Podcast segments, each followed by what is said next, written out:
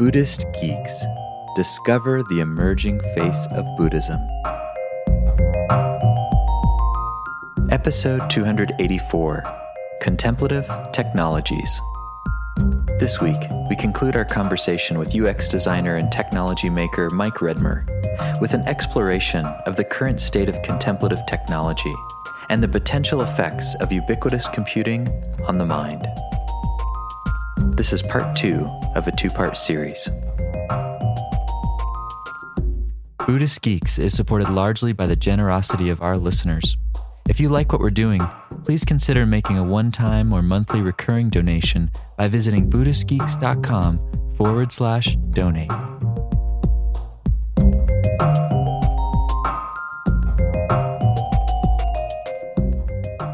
Now that we talked a little bit about Rewire, I want to kind of expand the scope of the conversation Yeah. to explore um, some topics that we talk about a lot, you know, when we're hanging out. Yeah. And I think they're really important for people who are interested in this intersection that you mentioned between contemplation, meditation, and technology.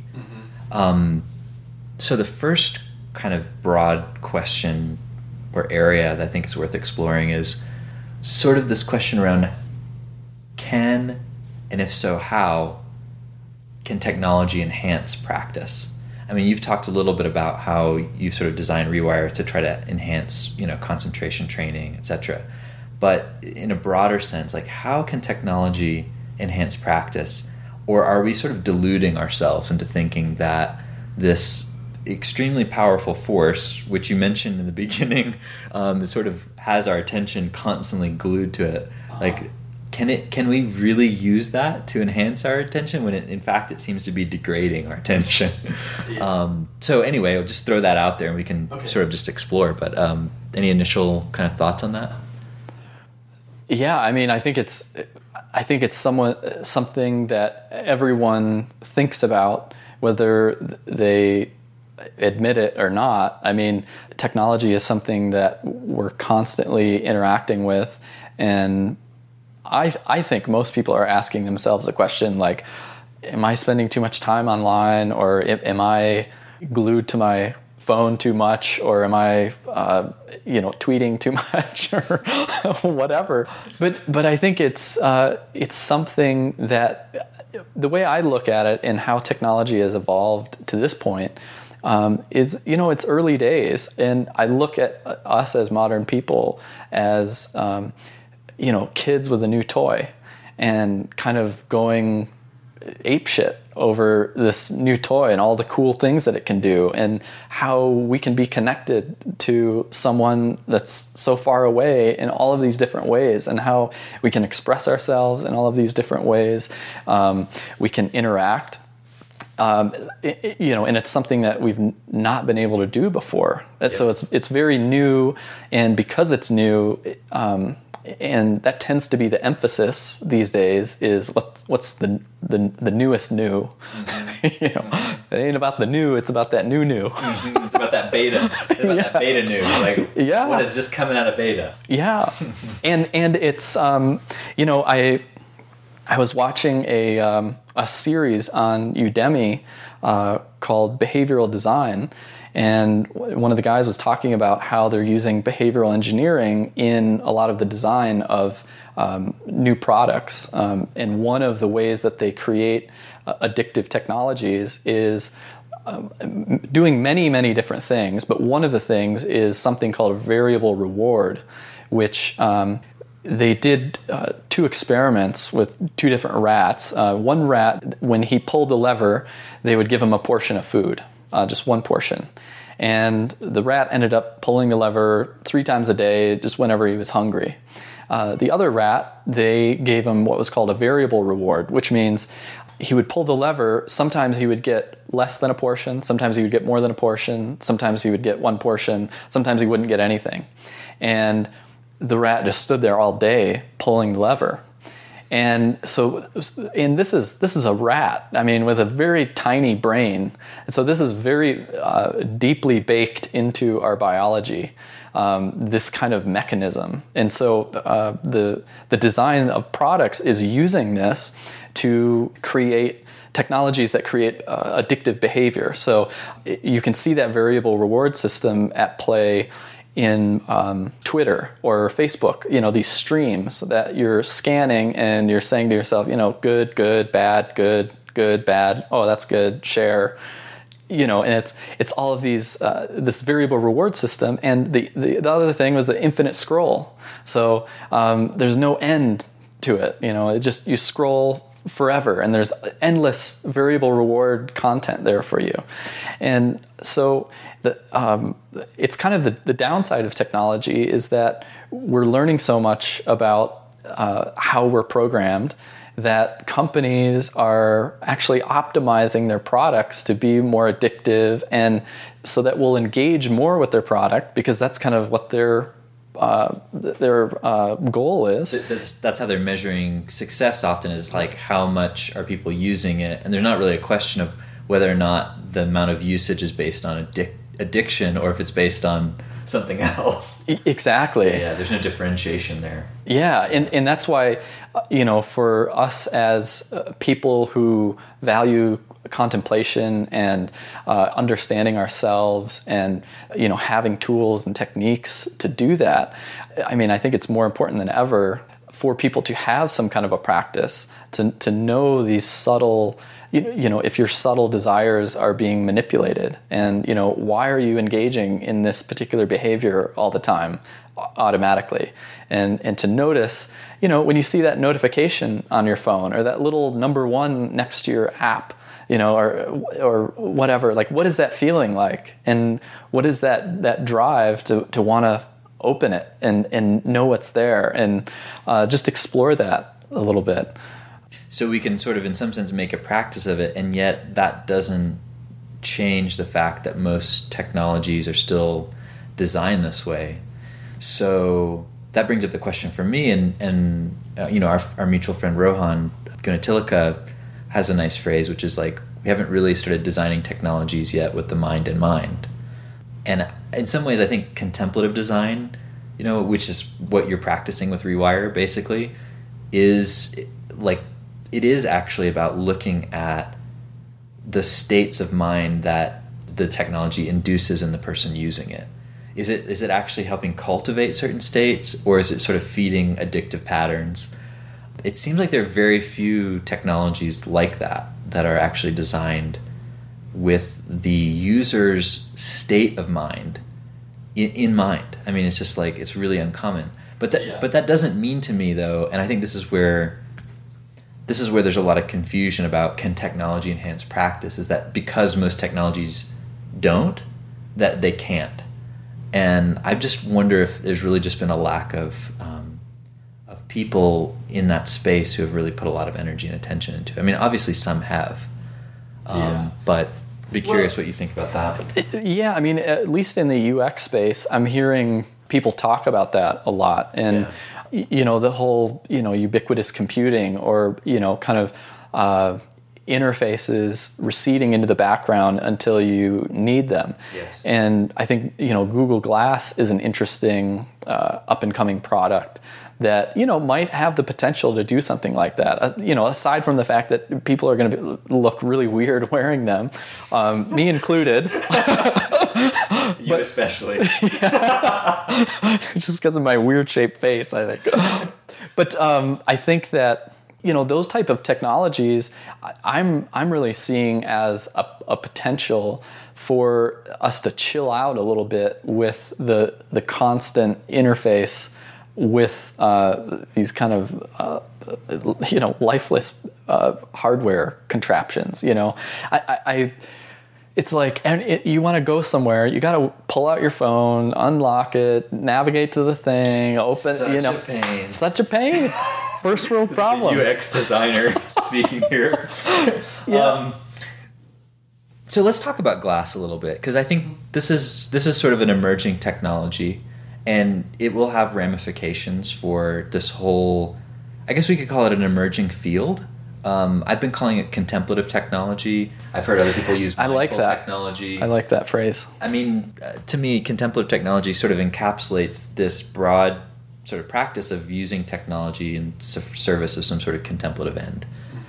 But glass. I mean, this is an this is going to be an important part of an emerging trend of what we could call wearable computers, and you know, Google is making this sort of audacious claim that glass, and this is from the, the lead product designer. He was talking about this on the the Verge in the in the video interview that they recently did, uh, which I'll put a link to in the notes. And he was saying basically part of the problem with technology is what we've been talking about that we're like it's constantly distracting us and so they're trying to solve that with this putting this thing on your head and this piece of glass right in front of your eye.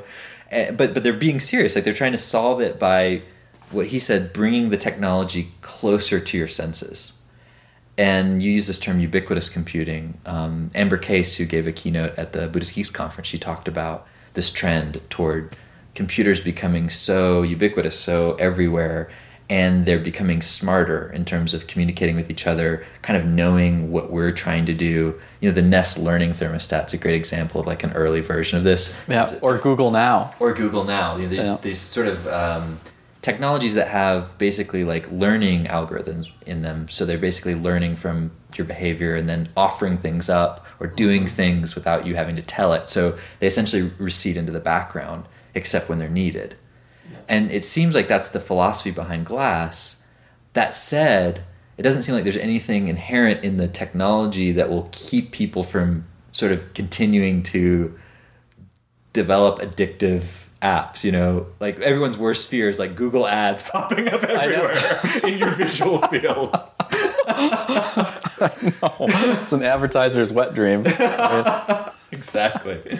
Um, so yeah, so in my mind, again, it comes down to this issue of like, well, even something amazing like that, like glass, even if it could potentially recede into the background, you still have to develop and design applications and software that will let let it recede into the background.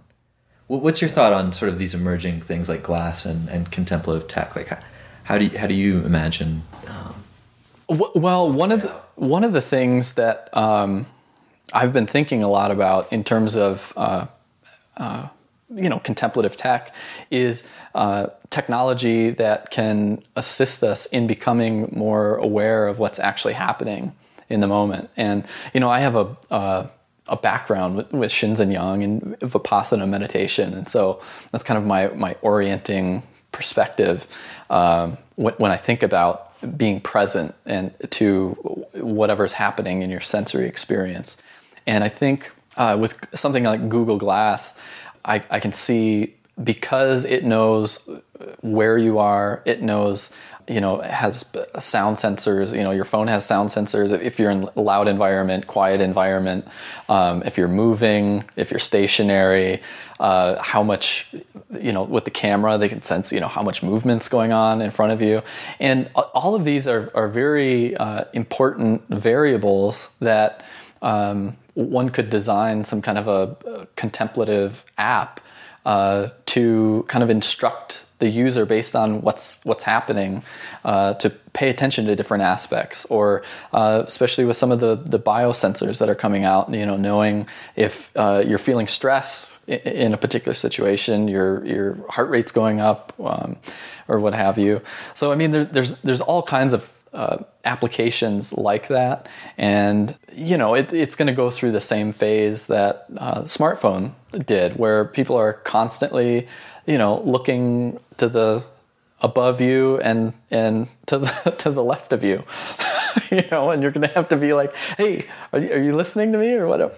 But but the other cool thing is that you know now you can take photos and you can take videos and you can record life moments that are really important and really precious and enhance the human experience in easier ways that that don't get in the way of your natural interacting. You know, you don't have to pull your phone out of your pocket and hold it up, and everybody gets weird about you know getting a picture snapped or whatever. So that, you know, there's good there's good things and there's bad things, and I think it's important for number one, I think it's really important for designers uh, who are designing these type of technologies to, you know, maybe think about adopting some kind of an introspective practice because it, it can really influence the, the your products and your designs. Uh, and I hope that um, a lot of the tech companies and that kind of thing. I mean, Wisdom 2.0 is a great example of, you know, the, the tech scene kind of getting hip to meditation and, and this kind of thing. And, and, it, and it might be to varying degrees that, that they're interested, but they're interested. And I think that's what's important to carry the conversation forward. Okay, really cool. And then in terms of looking at some other, I just wanted us to sort of, sort of explore some other emerging technologies and, and sort of maybe just touch on how they might be related to this whole contemplative tech um, emergence. And, you know, a couple that come to mind, one are EEG headsets. You know, there's like a whole host of different EEG stuff coming out. Like Interaxon has the Muse.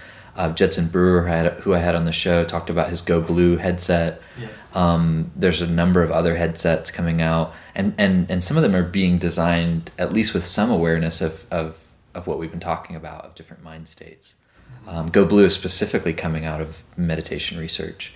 So those that's sort of one whole category. Then there's something that hasn't really come out fully in the US, but it's being sort of tested, I think, for depression, like in Canada in particular, um, which is the transcranial direct stimulation technology or TCDS. Oh, you nailed it. Good job, dude. um, so uh, th- this is something I heard about mostly through Shinzen. Mm-hmm. Um, so I was thinking we could touch on that one a little bit too. And then there's probably a whole host of other ones, but I think I think those are some of the, especially the brain the brain computer interfacing technologies that sort of are kind of around the bend. I mean, in terms of we're looking at you know five to ten years out, probably these are going to be accessible and powerful. Yeah, I, I would add one more to that too, yeah, and uh, nootropics. Um, you know, more powerful, uh, kind of better nootropics mm. um, is another interesting uh, potential so contemplative like technology. Pop, popping uh, pill popping, popping pills. yeah, pop, pop, pills to blow your mind. it's a good thing there's no like uh, there's no testing board for like meditators like there are with uh, professional bikers. Yeah, I know. I'm sorry, your enlightenment is invalid. So yeah, let's let's talk about some of these things because now we're getting into devices that, like at least in the case of EEG and TCDS, like they they interface directly with your brain. Yeah. Um, so it's getting into some really crazy stuff, and the cutting edge of meditation research is right now and sort of looking at really looking at the brain and kind of what's going on in states of meditation. Um, in the brains of advanced meditators who have been doing it for decades what happens in the in the brains of meditators who've been doing mindfulness for eight weeks, and they're sort of like learning a lot at this point about what's happening in the brain, and it seems like a lot of that is now sort of being translated into useful information for these EEG headset makers and software developers. Yeah. Um, BrainBot is another one that we yeah. sort of mentioned. You know. Um, yep, they're doing really interesting stuff. In San Francisco, who were meditation researchers who then went on to create this company um, that's doing an EEG headset. So, yeah, I'm really curious. Uh, I tried Interaxon when I was at Wisdom 2.0. Oh, you did the the, the Muse? The Muse. I, I tried the demo and how comfortable is it? That's what I want to know. It's, it's actually really comfortable. I nice. had this sort of demo unit on, but yeah. um, the normal one looked pretty comfortable as well. Um, cool. It's four channel. You know, there's like two channels in the frontal lobe and then two channels right next to it. Oh, and nice. it's actually it's cool because it's designed in a way that it's not so ugly. Like it's it's actually right. sexier than the glass. it just sort of looks yeah. like a headband, basically. Yeah. Um, yeah, cool. And it was, I mean, it was it was actually really cool. The the EEG headset that I'd used before that that you and I went in on was a one channel. Um, that that was a NeuroSky. That was a NeuroSky, and it was pretty simple. Yeah. Um, I'm. I have to say, like at this point, and I'm not sure if it's the EEG hardware or if it's the software, but I haven't been super impressed by EEG stuff yet. Mm-hmm. Um, but I have a feeling, at least with the Muse, that a lot of it was the software. Yeah. That a lot of it was like terminology, like what do they mean by focus, and what do I mean as a meditation practitioner by focus? Mm-hmm. How are those different? Yeah. Um, what are we measuring? I mean, there definitely seemed like there was a correlation between something internal and the external feedback. Right. But it wasn't clear to me that anyone has quite nailed it with respect to meditation. But I suspect that they probably someone will in the next few years. I mean, someone's going to start to dial in and see correlations between these, you know, uh, frequencies, these brain frequencies, and and be able to have sufficient hardware to like tell if you're in a certain state and then to give you feedback on it. Yeah. I mean, and that's pretty incredible. That'd be pretty pretty big deal for in training the mind. Totally. Yeah. I mean, yeah, it comes back to that um, that importance of feedback, and I think that's one of the really important things that these uh, brain readers are doing. Eh, You know, some of them it, it might be just a little like kitschy and and whatever. You know, you see the NeuroSky uh, brain reader with the cat ears or whatever that go up and down. I mean, it's completely pointless. But I think the important thing that it's doing for people is um, kind of calling attention to um, the fact that s- your subjective states are changing, and that and they can see in real time how their subjective state is affecting you know whether whether it's dials on a screen or it's ears going up and down and i think that is really really important for people because one thing that meditation kind of has going against it uh, is that the the benefits aren't necessarily seen very quickly. So you know, if, if you're overweight and you want to go to the gym and you want to put in the work, you know, after a couple weeks you can see the difference, and everyone else can too, and that's a big motivating factor. With meditation, there's there's not really, um, or there hasn't been up to this point, a, a really a way to see, okay, I'm I'm getting better in a certain aspect. So I think that these brainwave readers you know, if people can play games with each other and put themselves into particular states of mind really well and you know kind of beat their friends it's it's going to perk their interest i think in being like wow okay there's this whole uh, smorgasbord of different mental states that i can conjure up and like what what other kind of kind of stuff uh, could i do? And i think in the contemplative space I think this, um, all the research that's coming out is really interesting because th- they're showing that you know different types of meditation produce different types of brain states, and Zen meditators are showing different uh, brain readings than you know uh, nuns or uh, someone doing vipassana. Um, so there's this whole variety of mental states that we have access to.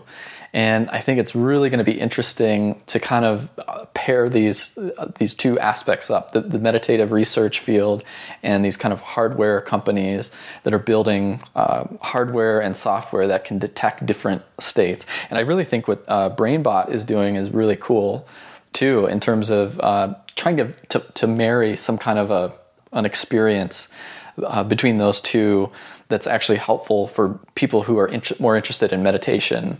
Um, so yeah, it's it's fascinating. Yeah, it's really it's really it's really interesting because there's something that uh, Ray Kurzweil, the futurist and technologist, he has a term for this, which is the false pretender. That they're usually with new technological innovations, you you tend to have something that sort of appears on the scene, and, and you're like, oh, that's it. But then it ends up being a kind of pretender, and there's something that emerges after that. That's that's the real deal that actually does what you sort of had hoped would happen. Like the car phone is a perfect example. It's a false pretender of the cell phone, and I sort of wonder oftentimes if if many of the kind of contemplative technologies that we're looking at now are either really, really, really like archaic, early first versions of what will eventually become mature, or there are sort of false pretenders. It seems like that in my mind is the phase we're in is like we're in a very early phase Yeah, of these technologies actually being more helpful than if you just sort of try, sat down and tried to meditate by yourself or if you just used a book for instance which is itself a technology. Right. Well, and I think that's the point is that the, um, it's never been easier to learn about meditation and to actually do a practice. And you know, have kind of scientific, uh, validated research studies, you know, saying yes, meditation is doing these these things. It's for real, um, and that's really exciting. I, I, think you're exactly right that it's it's early days still, and uh, I, I think what it boils down to is you know how can we be more present with our experience in whatever degree that that's happening? Um, so uh, sometimes i think people can get this uh, i don't know maybe maybe more traditionally minded people can have this very adverse reaction to technology. And you know we should just shut off the, the internet and cl- close our laptops and you know go meditate in cabins and that's fine for some people sure. but what I think is important is that we're able to be present with whatever is happening in the moment. You know, whether we're on our iPhones or we're not on our iPhones. Yes. Um, and whatever technology can help us do that, I, th- I think is is good. It's it's a great point because a lot of technologists describe technology as an extension of our senses. You know, uh, Marshall McLuhan talked about technology as, as extending our, our senses and in that sense like if meditation is about becoming aware of what's happening in the sensory field you know the in the senses like then shouldn't we also be bringing awareness to the extension of those senses? Like isn't in some ways technology is like sort of the fifth foundation of mindfulness you know? Yeah. There's traditionally four but then now we have this whole way that we've extended our experiencing out um, beyond you know the four walls that we're normally contained in even though we're still experiencing them in that way. Yeah, I mean, I mean, impermanence happens uh, whether you know you're chopping vegetables or watching a movie or um, you know meditating or FaceTiming, uh, FaceTiming or Facebooking and face planning,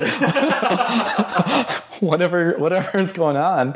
Um, those fundamental aspects of reality are happening, and I think it's just about bringing wisdom to technology. That's so important. It's not we're not going to get anywhere by you know all those contemplatives you know running off into a, a cave somewhere and uh, waiting it out. You know, it's like we we really need to get in there and bring our perspectives to bear on what's being created.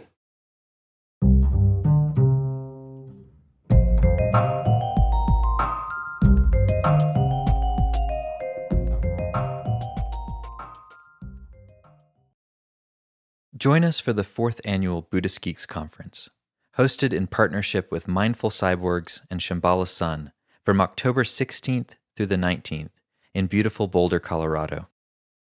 This year's conference will be exploring the convergence of Buddhism with modern culture and technology through informative keynote presentations, idea packed TED style talks, self organizing community dialogues, and contemplative workshops and practice periods. This year's list of presenters includes the world's most quantified man, Chris Dancy, abbot of the Village Zendo in New York City, Roshi Pat Enkyo O'Hara, and pragmatic Dharma provocateur Daniel Ingram, as well as many others. For more information and to register, visit buddhistgeeks.com slash conference.